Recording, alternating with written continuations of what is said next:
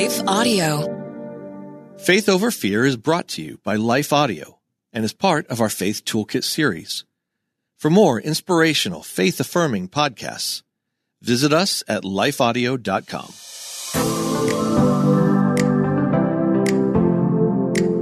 Hello, welcome to the Faith Over Fear podcast, where we discuss powerful truths to counter anxiety and fear, big and small. At Wholly Loved Ministries, we are passionate about helping God's children discover, embrace, and experience soul deep emotional and spiritual freedom, and we want to inspire you to share that freedom with others. We would love to connect with you online. Just visit our show notes to learn about one of our upcoming events, how to book one of our speakers for your next event, or simply how to connect with us.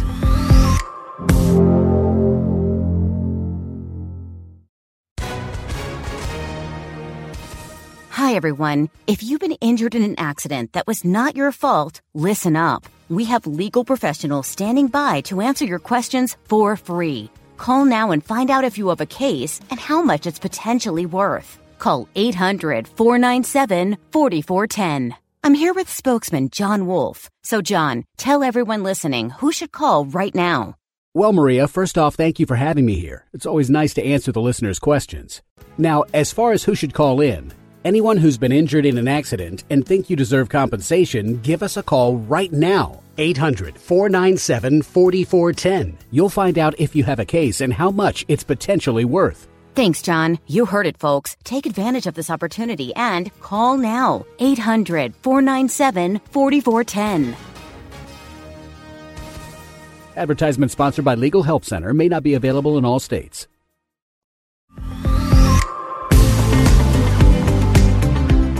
Before we begin today's discussion, I wanted to share about a fun giveaway I am hosting in December. I will be selecting one person randomly from my newsletter subscriber list to receive a book bundle. In that bundle includes Stand in Confidence by Amanda Pittman, Remaining You While Raising Them, The Secret Art of Confident Motherhood by Alli Worthington, Rooted, a girlfriend gathering study of Philippians by Becky Harling, Better Than Okay, Finding Hope and Healing After Your Marriage Ends by Brandy Wilson, and A Faith That Will Not Fail by Michele Cushatt. So if you are not a subscriber, you still have time to subscribe to my newsletter and get in on the drawing. You can do so by visiting my website. Jennifer Slattery lives out loud. I'm Jennifer Slattery, and I know what it feels like to wrestle with God, with doubts, and with myself. And I suspect we've all encountered difficulties that felt so intense or maybe went on for so long. We feared our faith wouldn't stand. Jesus told us we would experience hardship, wars, threats of war, persecution, rejection, illness.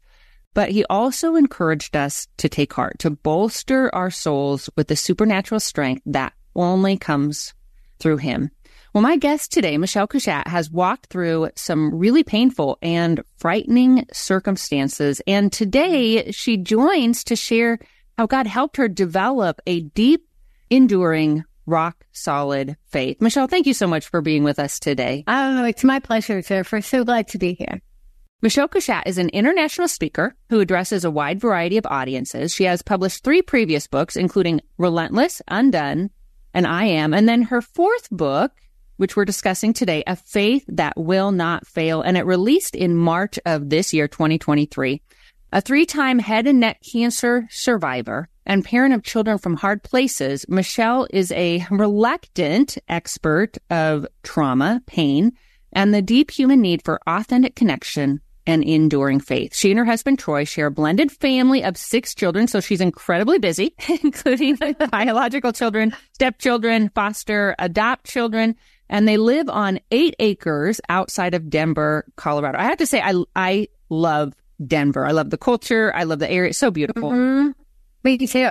I live here. I've been here, oh gosh, almost three decades now. Oh wow. Okay. It never gets old. I yes, yes, yes.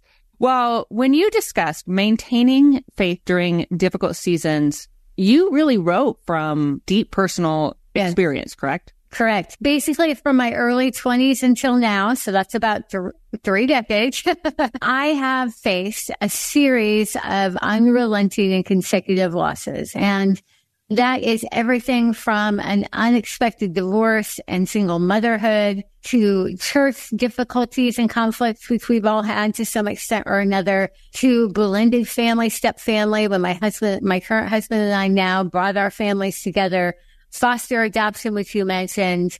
And then on top of all of that, in the middle of all of that, I've also dealt with three different diagnoses of cancer and it was head and neck cancer.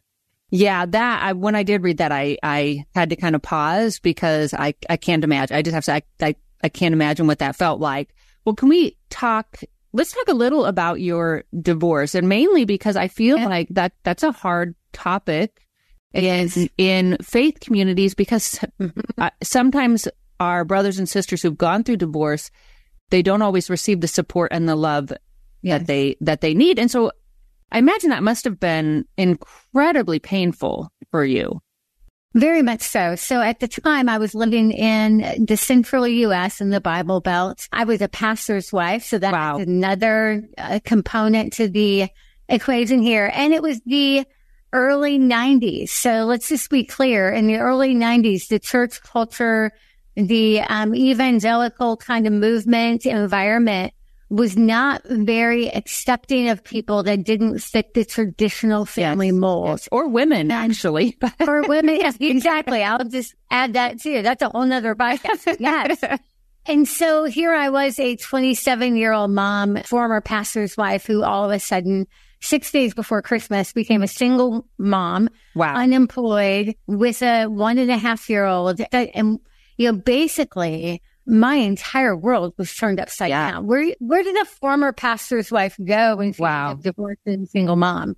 And that right there completely wrecked me. Like that was probably the first and most significant blow in my life beyond just kind of the normal everyday challenges that forced me to kind of reevaluate what I believe to be true about God, what I believe to be true about me, and how, how I could walk through life still believing in God while dealing with a life that was so very different than what I imagined it. But so what, what were some of the doubts and insecurities that you found yourself battling during that time? Well, the very first one is just a pretty big doubt and insecurity related to could I still be loved and accepted wow. by God with such yeah. a big wound, oh. flaw, you know, something that I couldn't hide. Now I was marked, you know, you growing up reading the Scarlet Letter, I felt I had the ah. Scarlet Letter D, right? That I was now a divorced woman. And so there was a sense of, and even then there was some sense that that I shouldn't be permitted to do any kind of leadership or ministry because wow, yeah. a divorced woman. And that sounds, I'm sure to some who are listening, so radical. And yet that was kind of common. Right, right. Right. If you were divorced, somehow you were excluded from ministry. And so I really, my initial struggle was, could God even stomach looking at me? Wow. I am wow. a divorcing yeah. woman. Yeah. Well, and I think too, because so much of, of who we are is expressed in serving God. Like that's when we come alive. That had to have just been a, from an identity level, a fulfillment level, that had to be a really deep, like you said, deep wound. Yeah. Significant. And, you know, again, I, I, I'm very cautious to not talk disparagingly about people because we all have our traumas. We all have our wounds, right? And we walk through this life with these wounds and at times we hurt other people.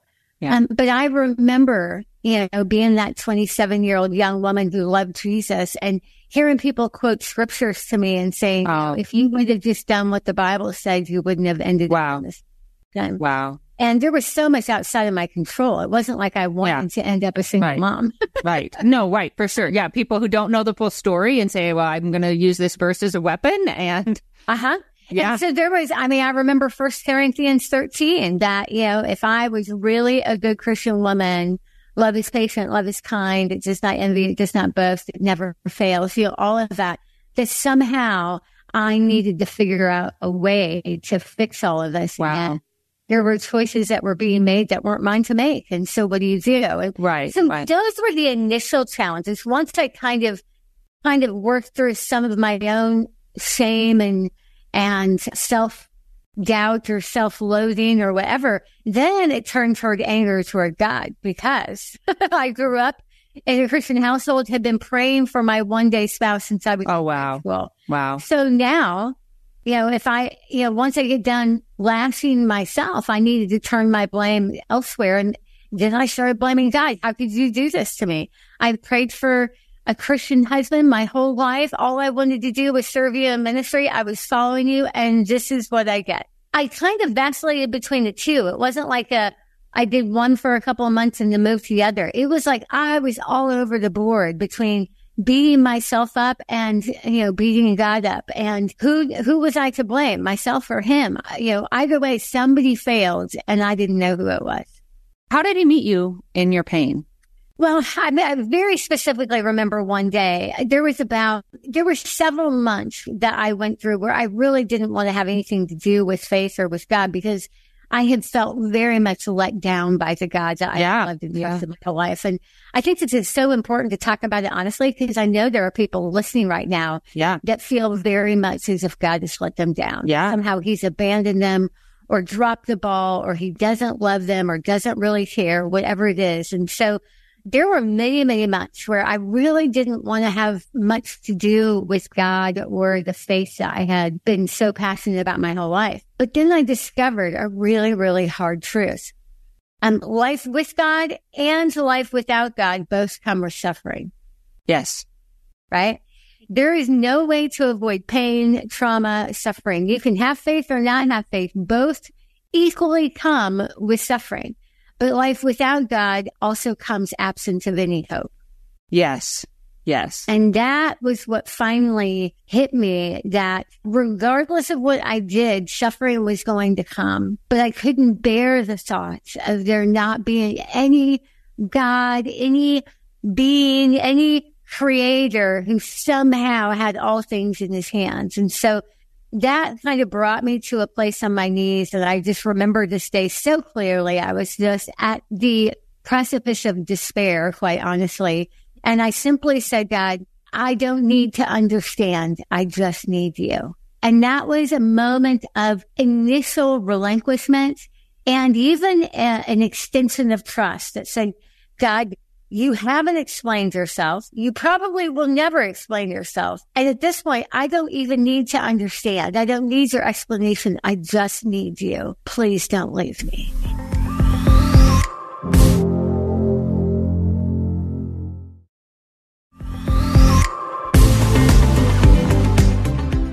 And that was a turning point for me of my faith, taking one, one step forward into a different place of maturity where I wasn't so much depending on God to deliver up to me a silver platter life. Like all of a sudden now it was more about God himself and not what he did for me.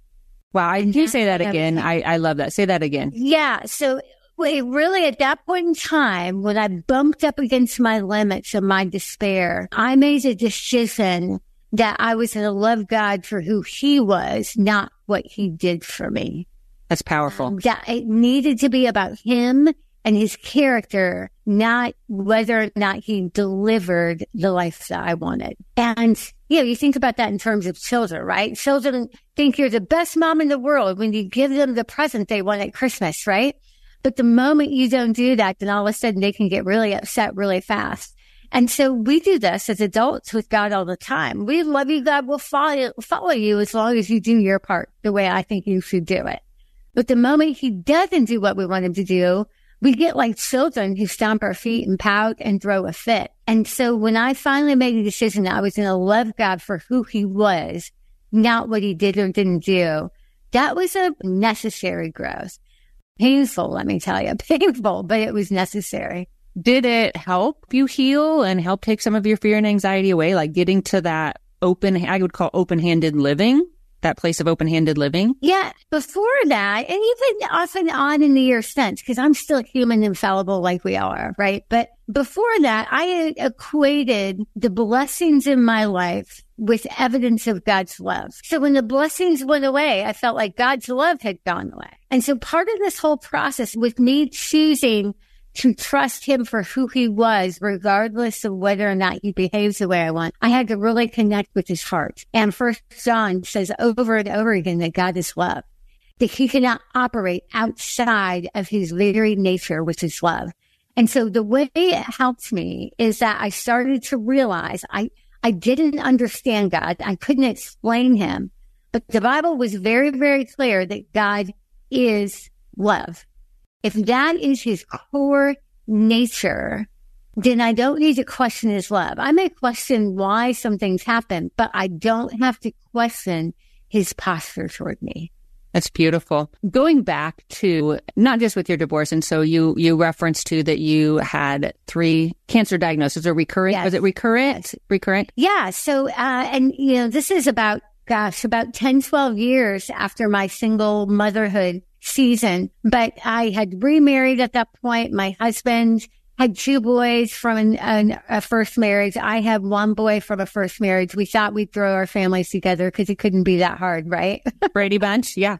wrong, wrong, wrong. So you throw five people with all kinds of trauma into a household and it's quite an adventure, right? In those years that followed, we slowly worked through all the challenges related to step family. We could do again the whole podcast on that. About 10 years into that marriage, on an ordinary Tuesday before Thanksgiving, I got a phone call from a doctor. I had had an ulcer on the side of my tongue that just would not heal.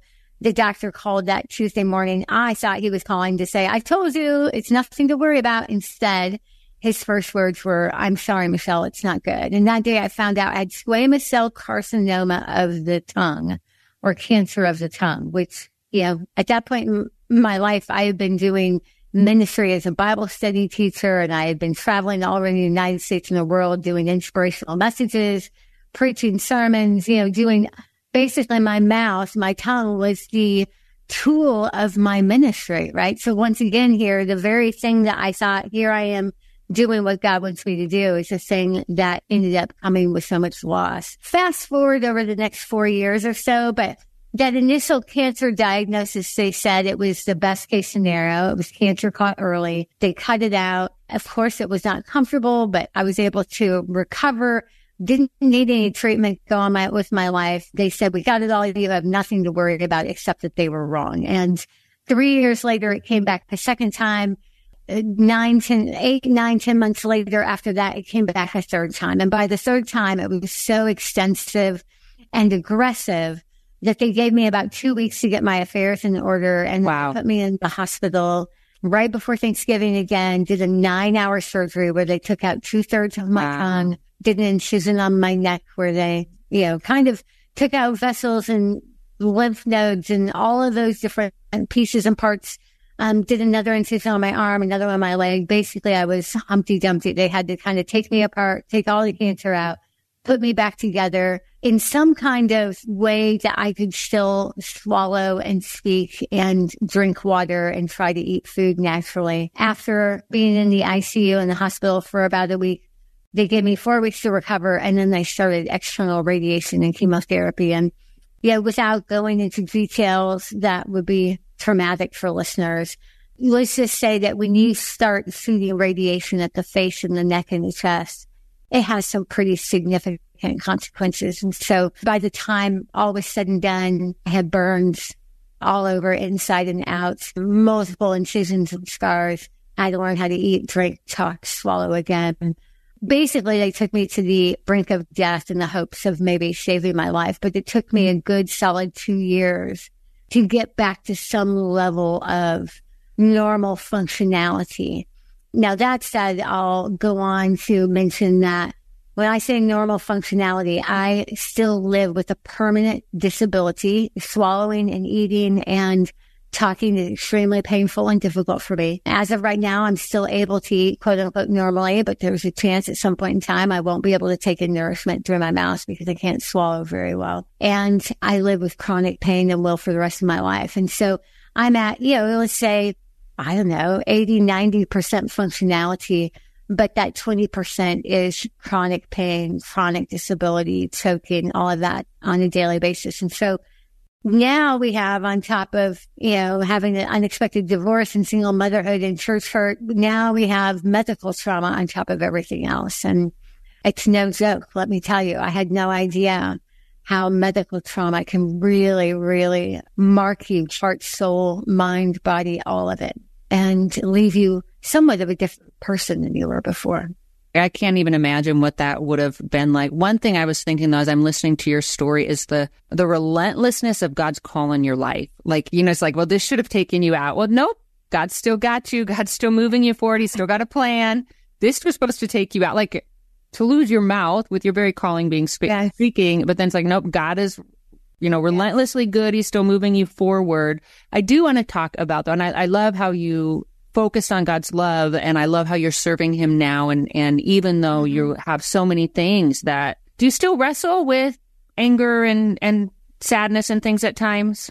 Sadness for sure. I have moments of anger. It's not quite so much directed at God anymore. And by the way, there's kind, there's, the things I'm sharing on this podcast are just the things that are public. There is a whole wealth yeah. of, as you can imagine, private traumas that, you know, never come out through the microphone for obvious reasons. But I've, I, I want to thank you for saying re- God's relentless call on my life. I'd never heard, I've never thought of it in quite those terms before.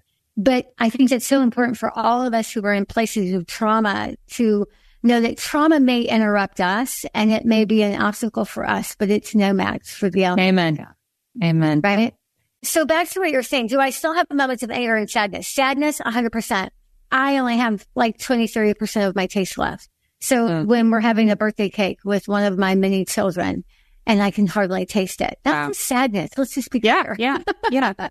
when I try to kiss my husband and it's not the same as it was before, that's a sadness. So I am very, when I try to sing worship songs at church or in the kitchen with my kids and I can't sing very well, those are all significant and legitimate losses. And so, yes, the sadness, I'll have waves of sadness that still hit me. The anger, I don't have the same waves of anger anymore. Now, let's be clear. I had some pretty intense anger for a very long I can oh I can totally understand. And that's probably a healthy response for what yes. you were going I think through. it's valid. Yeah. Yeah. yeah. And honestly, you know, so many people are struggle with picturing an angry God, that God should always be fluffy and light and loving and all of that. I gotta tell you, after my kind of suffering, it is actually a comfort to me that God one day is going to look at all that's broken with mankind and, and he will bellow enough right? Enough. I want a God that is so angered by my suffering that he will redeem it. Does that make yes, sense? That's beautiful. That's and beautiful. so from that standpoint, yes, I think my anger was an appropriate response. And in many ways, I think it mirrored God's response to injustice and suffering. The Bible says that God is always bent toward the cries of the suffering, the innocent suffering, right? He's always he hears when there is innocent bloodshed, when people are wounded and hurt and suffering and grieving. And, and I love his tenderness, but I also love the fact that he's angered by the human condition and he's going to resolve it. He's going to, he's going to heal it. So hopefully that answers. Yeah, yeah. Well, and I would like you. So, so speaking on that, you really emphasize in the book, and I don't know if we emphasize this enough in faith communities. You emphasize the importance of lamenting. And so, first, for those who don't know what that is, because I would, may not hear that word very often, but if you could tell us what that is, and then really, what do you mean by that? Why is that so important? Yeah, it's so important. I'm very passionate about this. So, lament is very, uh, lament is kind of an ancient term uh, and so it's not one that we use in modern language very often, but basically to lament is it's the vocalization of grief. So the lament is taking the grief that we have deep inside of us and giving voice to it. It's always demonstrative and expressive. So keeping grief hidden inside is not lament. Like we all grieve, but we hide it really well uh, in many cases. Lament is saying, I'm not going to hide it. I'm going to give voice to it. I'm going to say, I am grieving. I am sad. I am angry, whatever it is. And so lament, this vocalization of grief is very simply telling the truth about our pain. It's not trying to appear that we are more together than we are. It's not trying to put a shiny polish on our experience or varnish everything so it looks super pretty. It's telling the truth about our pain.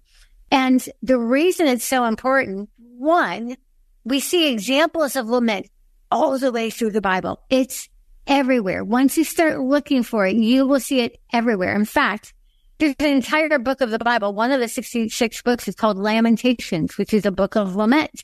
so, so obviously we have some measure of divine sanction for lament since God talks about it. In the Garden of Gethsemane, Jesus is crying out. He's suffering. He knows the pain that's coming. He's asking God to take the cup from him. That is the vocalization of his grief. So there we see it modeled. But if you take all kind of religious Christian faith bearings out of the conversation and just talk about it from a psychology, neurobiology standpoint, lament, uh, and with you have any, have done any kind of research into trauma, telling the truth about our pain is not just important. It is necessary for any kind of healing. We cannot heal what has not been revealed right? So if you and I want to be able to heal from the things that wound us, we have to be able to admit that there's something that needs to be healed, first of all, right? It's very hard for someone who goes to see a therapist to discover any kind of healing if they keep saying there's nothing wrong with me. Everything's fine. I'm good. There's no problem. They have to acknowledge I have a wound that I need to deal with. I have a hurt. I have something, right? And so I've, I've talked about this with my kids, with my husband, myself, and I, I talk about this all the time. Telling the truth about our pain is simply refusing to hide and to, to basically reconcile what's happening on the inside with what we do on the outside. So then we become whole rather than fragmented beings. We tell the truth about it.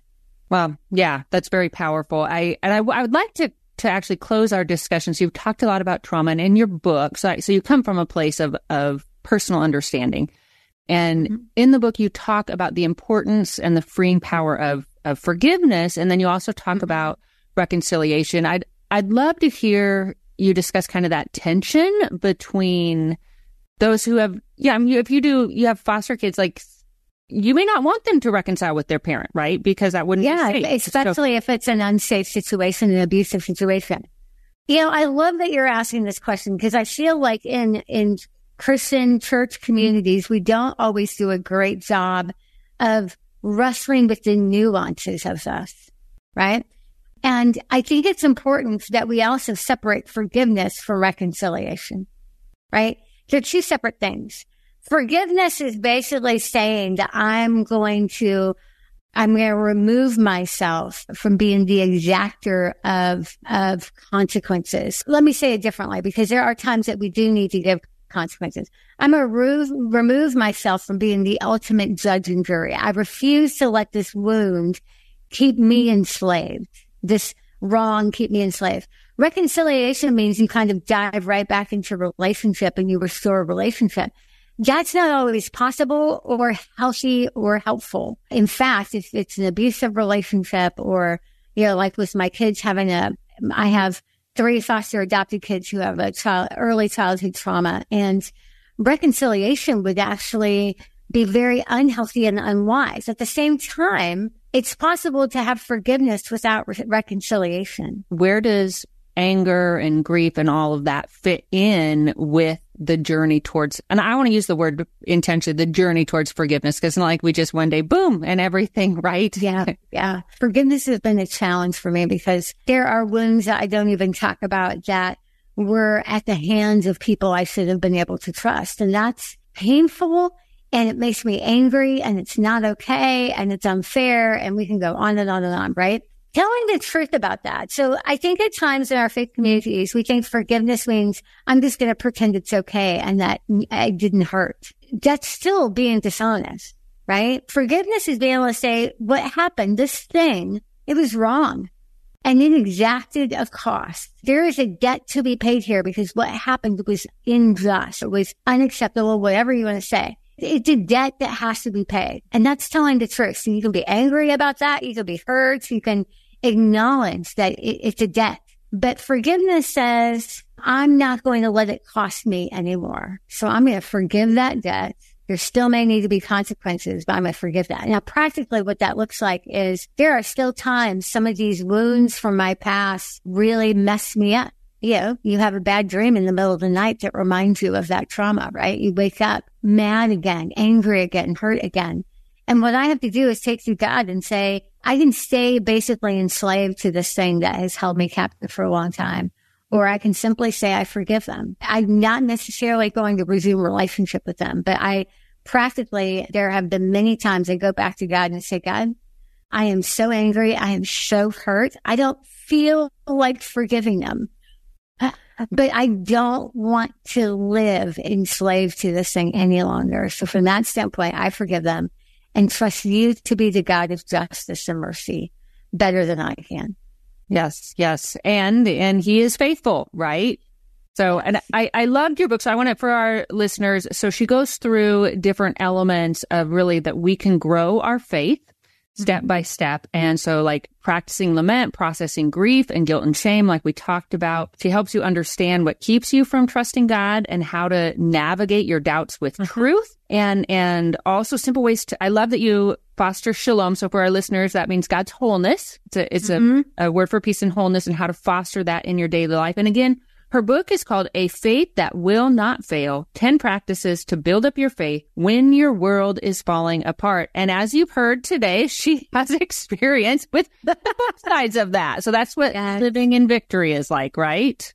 One day at a time. And that's the good, ultimately the good news is, is that we have a God who has prayed for our faith. There's such a great story of that where Jesus prays for Peter's faith, but he also prays for all of our faith. And the good news of that is it's not all up to us. We have a God who is, he's so capable and powerful and loving. And sometimes all we can bring is our trauma. And he goes, okay, I yeah. can take all of that and I can redeem it. Yeah, that's beautiful. Well, Michele, thank you so much for joining us today and sharing your insights and your stories and your oh, wisdom. my pleasure. Thank you, Jennifer. It's such a sweet pleasure to be able to be with you. Thank you for listening. If you haven't already done so, I encourage you to subscribe. Then you won't miss a single episode. We've got some great ones coming up.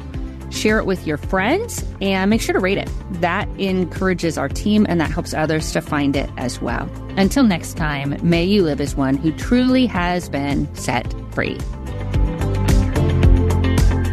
Faith Over Fear is a production of Life Audio and Salem Media. If you liked what you heard today, please take a second to rate and review this podcast in your favorite podcast app so that more listeners like you can find the show. For more faith filled, inspirational podcasts, visit us at lifeaudio.com.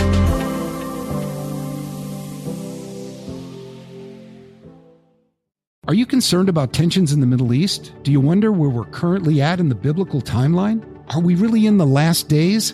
Hi, everyone. I'm Dr. Carl Moeller with the Inside the Epicenter podcast.